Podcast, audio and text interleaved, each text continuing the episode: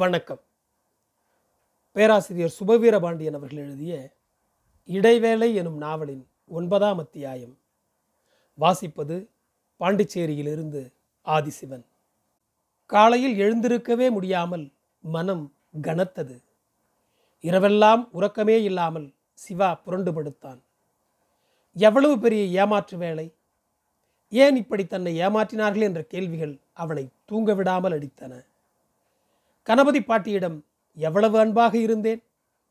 உடல் நலம் கெட்டபோது எப்படி ஓடியாடி உதவினேன்? அந்த பாட்டி கூட ஒரு வார்த்தை சொல்லவில்லையே. பாட்டியை விடு. வார்த்தைக்கு வார்த்தை என் தம்பி என் தம்பி என்று சொல்லும் சத்யா அக்காவால் எப்படி இவ்வளவு பெரிய உண்மையை மறைக்க முடிந்தது? அந்த லீலா எப்படி காதலித்தாள்? எப்படி உருகினாள்? எல்லாம் நடிப்புத்தானா? நான் இந்த உலகில் ஏமாற்றப்படுவதற்காகவே பிறந்தவனா? உள்ளுக்குள் குமுறினான் சிவா. வேலைக்கு கூட பிறகு போய்க் கொள்ளலாம். பொழுது விடிந்தவுடன் முதலில் அவர்களிடம் நேரடியாக கேட்டுவிட வேண்டும் என்று ஒரு நேரம் சிவா நினைப்பான். இன்னொரு நேரம் இனி அவர்கள் தொடரவே வேண்டாம். அவர்களை வாழ்நாள் முழுவதும் இனி சந்திக்கவே வேண்டாம் என்று முடிவெடுப்பான். வேலையும் இன்னும் சில நாள்களில் இல்லை என்றாகப் போகிறது. இனி ஏன் இங்கிருக்க வேண்டும்? பேசாமல் இந்த ஊரை விட்டே போய்விடலாமா என்று கூட எண்ண தோன்றியது. அந்த அளவு மனம் வெறுத்து போயிருந்தான் சிவா. குழம்பி குழம்பி களைத்து போனானே தவிர சிவாவால் எந்த முடிவுக்கும் வர இயலவில்லை இரண்டு மூன்று நாட்கள் இப்படியே ஓடின. சத்யா அக்கா வீட்டு பக்கம் போகவே இல்லை. பவளத்தையும் பார்க்கவே இல்லை. ரமணனை மட்டும் போய் பார்த்துவிட்டு வரலாம் என்று நினைத்தான். ஆனால் அவரிடம் போய் என்ன சொல்வது என்ற குழப்பம் ஏற்பட்டதால் அங்கும் போகவில்லை. தனக்குள்ளேயே குமிழ்ந்தபடி தன் வேலைகளை பார்த்து கொண்டிருந்தான். மூன்றாவது நாள் உணவு விடுதிக்கு சத்யாவே வந்து விட்டாள். என்ன சிவா ஆளையே காணோம்? உடம்பு சுகம் இல்லையோ? உடம்பு சுகம் இல்லையோ இன்னொன்று தான் பார்க்க வந்தேன் என்றாள். அதெல்லாம் ஒன்றும் இல்லை. சிவா சொன்ன விதமே ஏதோ இருக்கிறது என்பதை சத்யாவுக்கு உணர்த்தியது. சத்யா விடவில்லை. அப்படின்னா ஏன் வீட்டு பக்கமே வரல? நீ எதையோ மறைக்கிற என்றாள். சும்மா தான் வரல வேற ஒன்றும் இல்லை என்ற சிவா சத்யா நிறைவடையவில்லை என்பதை புரிந்து கொண்டு இன்னைக்கு சாயந்தரம் வரேன் என்றான். கண்டிப்பாக வரணும். அம்மா உன்னை கேட்டுக்கிட்டே இருக்கு என்று சொல்லிவிட்டு புறப்பட்டாள் சத்யா. எது உண்மை? எது நடிப்பு என்பது புரியாமல் சிவா தவித்தான். மனிதர்களின் முகத்தை பார்க்க முடிவது போல் மனத்தையும் பார்க்க முடியவில்லையே என்று அவன் வருத்தப்பட்டான். சொன்னபடி மாலை சத்யா வீட்டுக்கு போனான். பாட்டியும் சத்யாவும் அவனை எதிர்பார்த்து காத்திருந்தனர். பவளம் வீட்டை எட்டி பார்த்தான். ஒருவரும் தென்படவில்லை. எப்படி தொடங்குவது என்று புரியாததால் சொற்களில் மனம் ஒட்டாமல் தொடர்பில்லாமல் எதையோ பேசிக்கொண்டிருந்தான் சிவா. ஒரு கட்டத்தில் அவர்களே விஷயத்துக்கு வந்தனர். ஏன்ப ரெண்டு நாளாக நீ ஏன் இந்த பக்கம் வரல? காலையில் கூட சத்யா அங்கே வந்தப்ப நீ சரியாகவே பேசலையாமே? என்னப்பாச்சே யாராச்சும் எதனாச்சும் சொன்னாங்களா? என்று அந்த பாட்டி கேட்க அந்த அவசாரி பாவலம் தான் உன்னை பார்க்க ஹோட்டலுக்கு வந்ததாக சொல்கிறாங்க அந்த முண்டை தான் ஏதாவது சொல்லியிருப்பா? என்று சத்யா தன் கோபத்தை வெளிப்படுத்தினாள். சத்யாவின் கோபம் எங்கள் அப்பன் குதிரைக்குள்ளே இல்லை என்பது போல் இருந்தது. சம்பந்தம் இல்லாமல் பவளத்து மேலே ஏன் அக்கா கோபப்படுறீங்க? என்று கேட்டான் சிவா. பிறகு அவனே தொடர்ந்தான். லீலாவை பற்றின சில உண்மைகளை என்கிட்ட நீங்கள் எல்லாருமே ஏன் மறைச்சிங்க? உடனே சத்யா தன் அம்மாவை பார்த்தபடி பாத்தியாமா உண்மை வெளியே வந்துருச்சு. அந்த குச்சிக்காரி சொல்லாமல் சிவாகிட்டேருந்து இப்படி ஒரு கேள்வி வருமா? சரி இனிமே என்ன? எல்லாத்தையும் நான் சொல்லி போடுறேன். எதையும் மறைச்சி வைக்கணும்னு நாங்கள் நினைக்கல. நேரம் வரும்போது கல்யாணத்துக்கு முன்னாடி சொல்லி பண்ணணும் தான் இருந்தோம். அதுக்குள்ளே அந்த குடி கெடுக்கிற சிரிக்கி உங்ககிட்ட ஒன்றுக்கு நல்லா சொல்லி வச்சிருக்கிறா. சிவாவும் திரும்ப கத்தினான். அக்கா ஏன் அப்படி சத்தம் போடுறீங்க? தப்பு உங்கள் மேலே வச்சுக்கிட்டு அந்த பொண்ணு எதுக்கு பேசுகிறீங்க ஐயோ அம்மா ஹவுசாரியை பற்றி பேசுனா உனக்கு ஏன் தம்பி இம்புட்டு கோபம் வருது? அப்படி மயக்கி வச்சிருக்கலாவ? ஒத்த புருஷன் போதாதுன்னு உன்னையும் முந்தானையில் முடிச்சுக்க பார்க்குறளா அந்த தே சிவா குறுக்கிட்டான். ம் இது சரிப்பட்டு வராது. நான் கிளம்பிடுறேன் என்று சொல்லி கிளம்பினான். இதுவரை இரண்டு பேரையும் மாறி மாறி பார்த்து கொண்டிருந்த கணபதி பாட்டி நிலைமை கைமீறுவதை புரிந்து கொண்டு அட என்னப்ப? நீ எது கிளம்புற? முதல்ல அமைதியாக உட்காரு என்றார் பிறகு தன் மகள் பக்கம் திரும்பி ஏண்டி இவள? உனக்கு பித்துக்கத்து பிடிச்சி போச்சா? ஏன் கிடந்து இப்படி குதிக்கிற? தம்பி கேட்டால் உண்மை என்னன்னு சொல்லிட்டு போ. அதை விட்டுட்டு கண்ட கழிச்சிட நாய்களை பற்றி நீ ஏன் பேசுகிற என்று அதட்டினாள். சத்யாவின் பக்கமிருந்து விசும்பல் ஒளி கேட்டது. அது கொஞ்சம் கொஞ்சமாக பெரிதாகி அழுகையாக மாறிவிட்டது. அழுகைக்கு இடையிடையே நடந்தவற்றை சத்யா சொன்னாள். ஆமாப்பா லீலா கல்யாணம் ஆனவதான் ஒரு பிள்ளையும் பெற்றுட்டா ஆனால் அவள் புருஷன் ஒரு குடிகாரன். எனக்கு என் பொண்ணுக்கும் நல்ல புருஷனுங்க வாய்க்கல. எனக்கு வாட்சி திருட்டு சோ மாதிரி நகையை திருடிட்டு போயிட்டான். அவள் புருஷன் குடிச்சுவிட்டு வந்து அன்னாடம் அவளை போட்டு அடித்தான் என் பிள்ளைக்கு அடி வாங்கி அடி வாங்கியே பாதி உசுறு போயிடுச்சு. சொல்லி கொண்டிருக்கும்போது அடக்க முடியாமல் எழுதாள். அந்த படுபாவி லீலா விட்டு போய் ஆறு மாதத்துக்கு மேலே ஆச்சு. இனி அவனோட வாழ முடியாது நான் அப்புறம் தான் உனக்கு கட்டி வைக்கணும்னு நாங்கள் ஆசைப்பட்டோம். அதை உங்ககிட்ட அப்போவே சொல்லாமல் போனது குத்தம் தான் ஆனால் சாமி சத்தியமாக அதை மறைச்சி கண்ணாலம் பண்ணணும்னு நினைக்கவே இல்லை. ஒரு வாக்குமூலத்தைப் போல சத்யா சொல்லி முடித்தாள். ஆனாலும் சிவாவுக்கு நிறைவு ஏற்படவில்லை. லீலா திருமணமானவள் என்பதோ ஒரு குழந்தைக்கு தாய் என்பதோ கூட அவனுக்கு பெரிதாக தோன்றவில்லை. தன்னிடம் உண்மையை சொல்லாமல் மறைத்தது மட்டும்தான் பெரிய மோசடியாகப்பட்டது. அப்போது அவன் மூளையில் பளிரென்று அறைந்தார் போல் ஒரு எண்ணம் தோன்றியது. உண்மையை மறைப்பது மோசடி என்றால் அந்த மோசடியை தானும் செய்திருக்கிறோமே என்று சிவாவுக்கு தோன்றியது. தான் ஒரு கொலை வழக்கில் குற்றஞ்சாட்டப்பட்டு சிறையிலிருந்து தப்பி வந்த கைதி என்பதையும் எந்த நேரமும் தன்னை மீண்டும் காவல்துறையினர் கைது செய்யக்கூடும் என்பதையும் தான் மட்டும் அவர்களிடம் கூறாமல் மறைத்தது எந்த விதத்தில் நியாயம் என்று அவனுக்குள் ஒரு கேள்வி எழுந்தது. தான் மறைக்கவில்லை. பிறகு சொல்லிக்கொள்ளலாம் என்றுதானே எண்ணியிருந்தோம் என தனக்குத்தானே சமாதானம் செய்து கொள்ள முனைந்தபோது அதே சமாதானத்தை தானே இப்போது சத்யாக்கா சொல்லி கொண்டிருக்கிறார் என்ற நினைப்பு குறுக்கிட்டது. தனக்கு ஒரு நியாயம் அவர்களுக்கு ஒரு நியாயமா என்று மனசாட்சி கேட்பது போல் இருந்தது. இத்தனை சிந்தனைகளும் சில நிமிடங்களில் அவனுக்குள் மின்னி மறைந்ததும் அவன் கோபம் தணிந்தது. ஏன்ப அவ தான் அவளை உண்மையும் புட்டு புட்டு சொல்லிவிட்டாளே. இன்னுமா அவன் கோபம் தீரல? என்று கணபதி பாட்டி அங்கு நிலவிய மௌனத்தை உடைத்தாள். அட விடுமா போட்டு கெஞ்சிக்கிட்டு கிடக்கிற? இது ஒரு தரங்கெட்ட குடும்பம்னு சிவாவுக்கு தோணி போச்சு. அதுக்கப்புறம் நாம் பேசி என்ன பிரயோசனம்? நல்லா பக்கத்து வீட்டுக்கார் மாதிரி உத்தம பத்திரிகளா தேடி கல்யாணம் பண்ணிக்கிட்டோம் என்றாள் சத்யா. இதுவரை அதிகம் பேசாமல் இருந்த சிவா அமைதியாக பேசத் தொடங்கினான். அக்கா நாம் ஒருத்தரோட ஒருத்தர் பாசமாக பழகிட்டு வரோம். நான் என்றைக்கும் உங்களை பகைச்சிக்க மாட்டேன். எங்கேயும் அன்பு கிடைக்காம ஏங்கி ஏங்கி வாழ்ந்துக்கிட்டு இருக்கிற ஒரு ஜீவன் தான் நானுன்னு உங்களுக்கு நல்லா தெரியும். சிவாவின் குரல் தழுதழுத்தது. அட பைத்தியக்கார புள்ள எதுக்கு இப்போ கண் கலங்குற? உன்னை எங்களுக்கு தெரியாதா? என்று பாட்டி ஆறுதலாக சொன்னாள். அதுக்கு இல்லை பாட்டி அக்கா கோபத்தில் என்னமோ பேசி பிடிச்சே. திடீர்னு அப்படி ஒரு செய்தியை கேள்விப்பட்டா எனக்கு அதிர்ச்சியாக இருக்குமா இருக்காதா? நீங்களே சொல்லுங்கள் என்றான் சிவா. தப்பு தான் நாங்கள் செஞ்சது தப்பு தான் தம்பி. நான் இல்லைன்னு சொல்லல.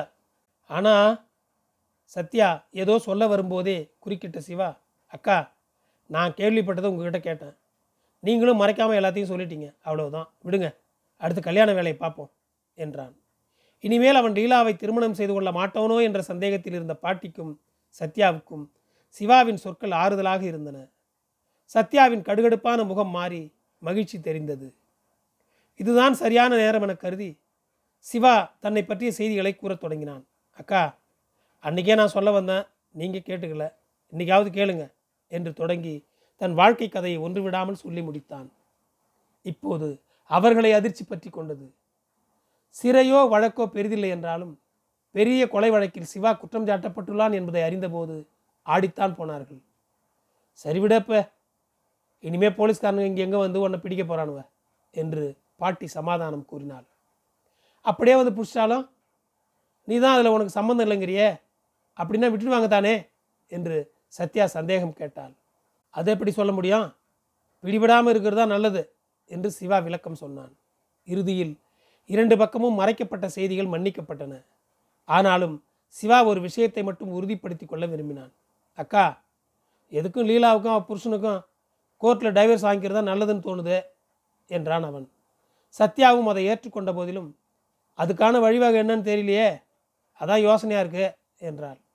தெரிந்தவர்களிடமும் கேட்டு பார்த்து விரைவில் மனமுறிவு வாங்குவதென முடிவு செய்தார்கள். அடுத்து என்னென்னவெல்லாம் நடக்கப் போகிறது என்பதை அறியாதவர்களாக. சத்யா அக்கா வீட்டில் நடந்த உரையாடல் அனைத்தையும் பவளத்திடம் சொல்லியபோது முதலில் அவள் கோபப்பட்டாள். நான் என்ன பொய்யா சொன்னேன் என்ன எதுக்கு அந்த பொம்பளை திட்டினா? என்றாள்.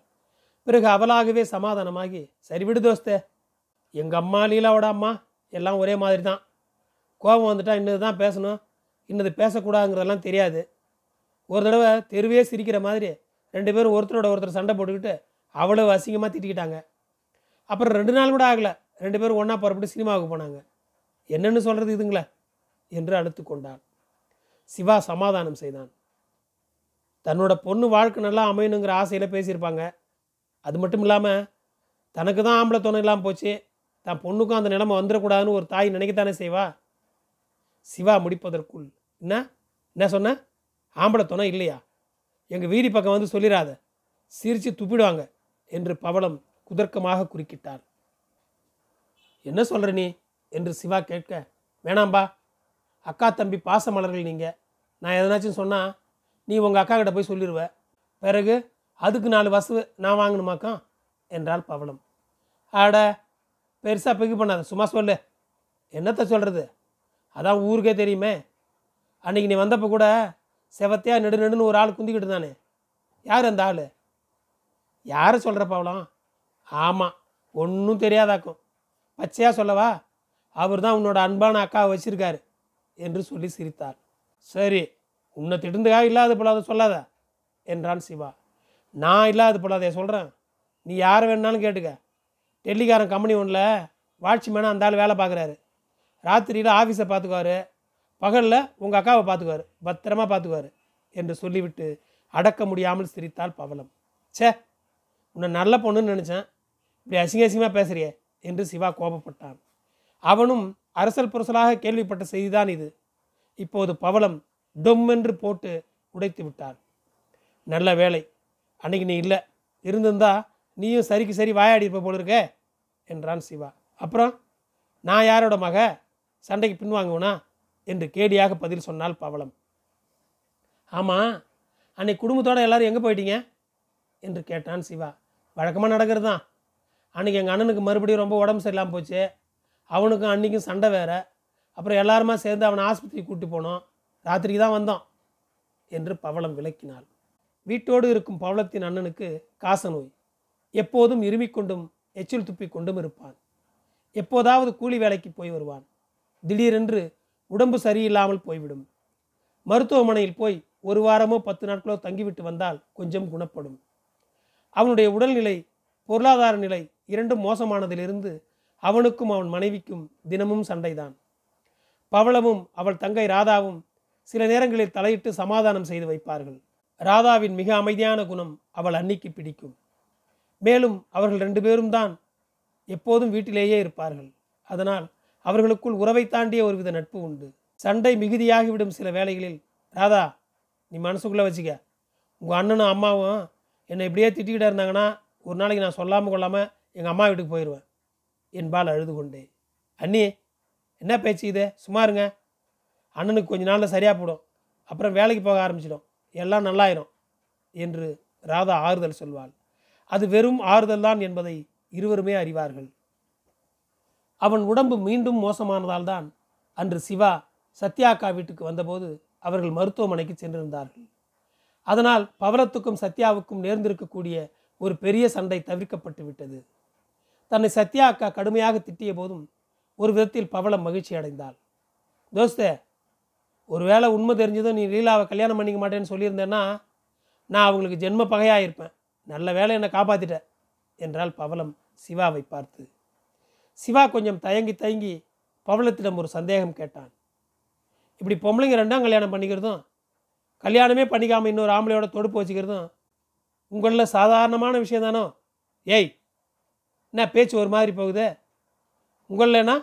உங்கள் குடும்பத்தையா சொன்னேன் பொதுவாக இந்த ஊர் நடைபாதையில் இருக்கிற நம்ம சனத்தை பற்றி தான் கேட்டேன். பவளம் மீண்டும் பொய் கோபத்துடன் தோஸ்த நீயும் பிளாட்ஃபார்ம் தான் ஞாபகம் வச்சுக்க என்றார். அதில் என்ன கிடக்கு? என்னையும் சேர்த்துனே வச்சுக்கேன் பவளம் சிரித்தாள். உண்மைதான் தோஸ்த. இங்கே எல்லாம் சகஜம்தான். ஆனால் நீ ஒரு விஷயத்தை மறந்துடாத. இதெல்லாம் பிளாட்ஃபாரத்தில் மட்டும்தான் நடக்கும்னு நினச்சிக்காத. மாளிகையிலையும் எல்லாம் நடக்க தான் செய்யுது. ஆனால் அது வெளியில் தெரியாது. இங்கே அடுத்த நிமிஷமே தெரிஞ்சு போயிடும். அதான் வித்தியாசம். அவள் ஒரு சிறு சொற்பொழிவே நடத்தி முடித்தாள். உண்மைதான் என்று வழிமொழிந்த சிவா. ஆனால் அங்கே வெளியே தெரிஞ்சால் அது ரொம்ப கேவலம்னு நினைப்பாங்க. இங்கே ரெண்டு நாள் சண்டை போட்டு அப்புறம் அது சாதாரணமாக ஆயிடுது என்றான். ஆமாம் அதுக்கு மேலே என்ன செய்ய முடியும்? இது ஒரு ஆம்பளையும் ஒரு பொம்பளையும் சம்மந்தப்பட்ட விஷயம்.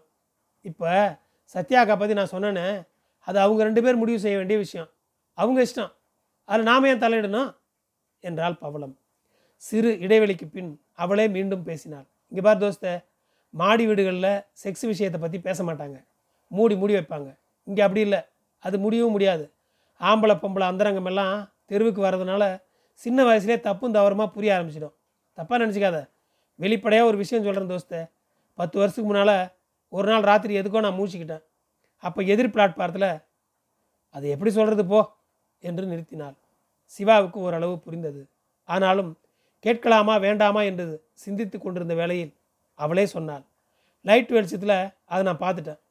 ஆம்பளையும் பொம்பளையும் உடம்பால் சேர்றதை அன்றைக்கி தான் நான் பார்த்தேன். உண்மையாக தோஸ்து? மூணு நாளைக்கு தூக்கம் வரல. சாப்பாடும் இறங்கலை. ஒரு திகிலாகவே இருந்துச்சு. நானாவது பரவாயில்ல யாரையோ பார்த்தேன். சில பிள்ளைங்க சொல்லும் அதுங்களோட அப்பா அம்மாவே அப்படி பார்த்தாங்களாம். முதல்ல அதிர்ச்சியாக தான் இருக்கும். அப்புறம் சீப்பா இவ்வளோதானுன்னு ஆயிரும். இதை பெருசாக மதிக்கிறதில்ல. எது சரி எது தவறுது என்பதெல்லாம் அந்த சமூக சூழல்கள் தான் தீர்மானிக்கின்றன என்பது சிவாவுக்கு புரிந்தது. நடைபாதையில் வாழ்ந்து கொண்டிருக்கும் படிக்காத ஒரு பெண் இவ்வளவு விவரமாக பேசுவதை எண்ணி சிவா உள்ளுக்குள் வியந்தான். பவளத்தின் தீர்க்கமான போலித்தனமில்லாத பேச்சு சிவாவை மிகவும் கவர்ந்தது. அழகிலும் குணத்திலும் கூட அவளுக்கு இணையாக எளிதில் எவரையும் சொல்லிவிட முடியாதென்றும் அவள் கணவன் லோகு ஒரு பெரிய அதிர்ஷ்டசாலி என்றும் சிவா நினைத்து கொண்டான். நன்றி. இடைவேளை தொடரும். என் குரல் உங்களை தொடர ஃபாலோ பட்டனை எழுத்துங்கள் உங்களுக்கு மீண்டும் நன்றி.